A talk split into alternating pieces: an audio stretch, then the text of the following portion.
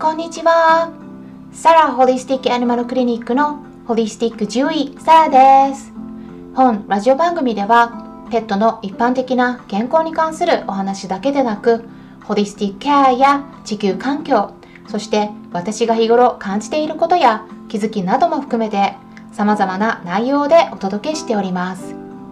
さて今回はビデオカメラの設置についてお話ししたいと思うんですが皆さんはお家にビデオカメラを設置していますか？これはすっごく役に立ちます。防犯用カメラですね。ペットを飼っていない方でも防犯のために設置しているという方がいらっしゃるかもしれませんね。ペットを飼っている方はもう絶対置いた方がいいです。最近ペットがお留守番する時に利用できる小型のカメラがたくさん販売されるようになってきています。値段も5000円以下で買えるものもあるのですっごくお手頃になってきていると感じています。皆さんはどんなものを使っていますか？もしもすでに利用しているよっていう方がいらっしゃったらどんな商品を利用しているのかコメントに記載してもらえたら嬉しいです。私の場合はアーロと呼ばれるタイプのアメリカ製のものを3つセットで利用しているんですが結構ね便利で毎日チェックしていますね。設置している場所は今とキッチンと猫用のトイレです。まあ私はあの日本とイギリスを行き来しているので防犯対策っていうところもあるんですがその他にやっぱり猫の状態を把握するためですね、ま、うちは昔犬を飼っていて今はちょっと犬飼えない状態なんで猫だけですね。ジョバンニとカンパネオラっていう名前の白黒の雑種の猫を1歳の時に保護してから約10年間一緒に暮らしているんですが、まあね、猫ちゃんってやっぱり時々毛玉を吐きますよね、まあ、その時に2頭いるからどっちが吐いたのかがわからない時があります。なのでそういった時に、えー、どちらが吐いたのかをチェックできるんですね。あの結構ね夜間に吐くことが多いんでまあ、そうするとね朝起きて吐いたものを見てもねあのどっちが吐いたのか実際に見てないのでわ、まあ、からないというところになりますけれどもそれでもあのビデオをね確認することができるっていう感じですね。でカメラは常に録画しているわけではなくてこちらの設定によって録画するのをオンにしたりオフにしたりすることができるようになっています。オンにした時も音を感知した時に録画をスタートさせるのかそれとも動きを感知した時に録画をスタートさせるのか、まあ、それぞれ設定ができるようになっています。動きを感知した時に録画をスタートさせる設定にしていた場合、まあ、普段は録画していないんですが、まあ、例えば牛だったら猫がカメラが置いてある部屋に入ってきたらその動きを感知して自動的に録画してくれるという仕組みです。それで携帯電話の方でアロロのアプリをインストールしているので、まあ、その録画されたビデオを携帯電話から確認することができています。で今とかキッチンはあんまりこまめにチェックしていないんですがやっぱり猫用のトイレがあるところはもうほぼ毎日チェックしていますね。うん、っていうのもあの以前もお話ししたことがあると思うんですがあの、まあ、2人ともねもともとあまり体が丈夫じゃなくてで特にジョバンニの方はもう体もそうですし心もあんまりね健康的じゃないんですね。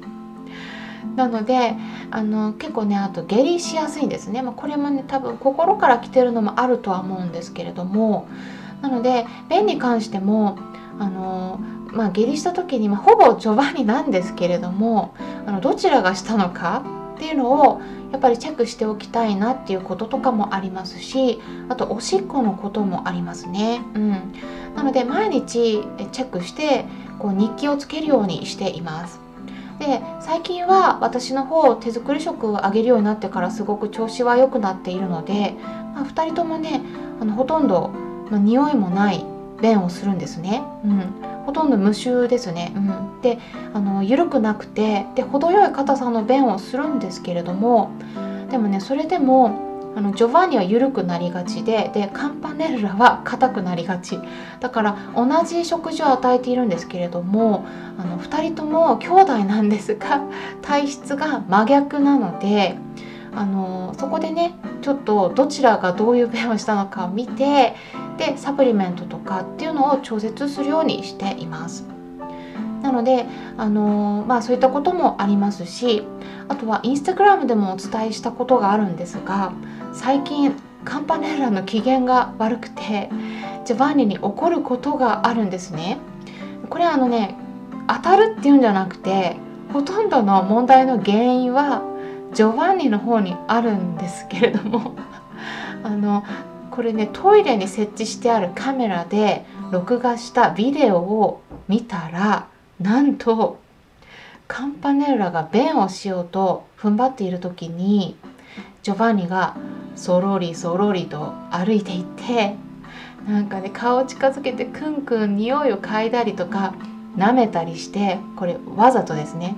でちょっかいをかけていたのが撮影されていたんですあのまあねジョバンニは別に攻撃しているわけではないからあの、まあ、別のタイミングの時であれば、まあ、カンパネーラもねそこまで怒らなくてもいいのにとかって私は思っていたんですけれどもさすがにそれを見てからあのちょっとねトイレでそれをやるのはね誰でも嫌ですよね。でねカンパネラはもうシャーって言ってもう怒って飛び出したりしてでなんかそうやってもねあのカンパネラも本気で攻撃しないんですよ。なんかやるぞって感じでこうね拳を上げるみたいな感じで前足を上げるんですね。でもそこから先はやらないんですね。で走って逃げちゃうんであのジョバンニはねそれをニヤニヤしてなんかねこう後をゆっくり追いかけるって感じなんですよもうこれ人間だったらなんか正面から行かなくてねなんか相手の弱いところにつけ込むっていうもうなんか明らかに卑怯者なやり方なんですけど、まあ、なんかジョバニってねなんかそういうところあるんですよね。であの、まあ、カメラに録画されていたビデオを見ることであこれが原因だったんだって分かったんです。うん、それまではねあなんかそこまで怒らなくてもとかって私はねちょっと思うところもあったんですけれどもあのそれを見てからねちょっと見る目が変わりました。まあ、そういうこともありますしあとはねあの、まあ、ただねそんなこともあるんですけれどもあの2人で一緒にベッドの上で寝てたりもするので、まあ、そこまで険悪っていうことではなくて、まあ、傷がねできるってこともないですしあの一方的にね カンパネラがちょっとイライラしてるんであのちょっと血圧がねあんまり上がらないでほしいなって私は思ったりしてるんですけれどもあのジョバンニが逆にカンパネラに対して怒る様子は一度も見たことがないです。まあ、動物病院のスタッフさんを噛んで流血させたっていうことはねありますけれども私に対しても、まあ、カンパネラに対してもね怒ったこととかはないんですよね。でただねあのこれね実は同じことを以前逆にジョバンニがされていたことなんですね。うん、あの、これ昔これもカメラを見て録画されてたのビデオを見てね分かったことなんですけれども全く同じことをカンパネラが実はしていたことなんですねこれ。あのジョバンニが弁をしている時にカンパネラがちょっとねちょっかいをかけてこの時ちょっと前足をこう上げて拳を上げるみたいなこういう仕草までねこう出てねあのわざわざこう匂いを嗅いだりとかしてたんですけれどもその時ジョバンニはもう全く怒らずにあのそのままされるがままにで、まあ、見たところなんかあんまり気にしてない感じでこう便をね最終的に出していたんですけど。ただまあ分からないですよね。あの本当はなんかすごくねそれも嫌だなっていうのもありつつあとはちょっとねジョバンニは甘えベタなところがあるんであのカンパネーラが先に私のあの隣をねもうこの席を取ってしまってた場合に、うん、これワンちゃんでもねあると思うんですけどあのジョバンニがねその後ね、来たいんだけれどもそこのカンパネーラが先にここの私の隣の席を取っちゃってるからだからね私は2人ともね一緒に仲良くこう来てほしいんだけど、うん、カンパネーラがねこう目をつり上げてなんかこうじーっと見るんですよね。うん、威嚇とかシャーとか言わないんですけどそうするとジョバンニがひるんでであの隣にちょっと離れたところに座るようになっちゃうんです。だからなんかねそういうこともあるから、まあ、何かしらのちょっと不満を持っていてでなんかこうねあの弁をしてる時っていうのは一番こう、ね、弱い時なんで 攻撃できない時なんでもうねそういうタイミングを狙ってこうねなんか嫌なこと嫌がらせをするというそういうなんかリベンジをしてるのかもしれないなとかって思ってるんですけどまあねそんなこともありつつあのいろいろねあの特に2頭以上飼ってるといろんなことあると思いますだからあの防犯カメラあの防犯にもなりますし、まあ、そういった行動を見ていくっていう上でもすごく役に立つので是非ですねおすすめです。あとはですねペットシッターさんに世話をお願いする時になんかねそのカメラがあるっていうのをお話ししづらいというふうにお話しされる飼い主さんいらっしゃるんですけれどもまあ、あの監視目的っていうのではなくてまず防犯対策のためにつけているのとあとはねペットの状態をきちんと把握しておきたいためにカメラをね日頃からつけているのでそのままにしても大丈夫でしょうかっていう感じでお伝えするといいんではないかなと思います。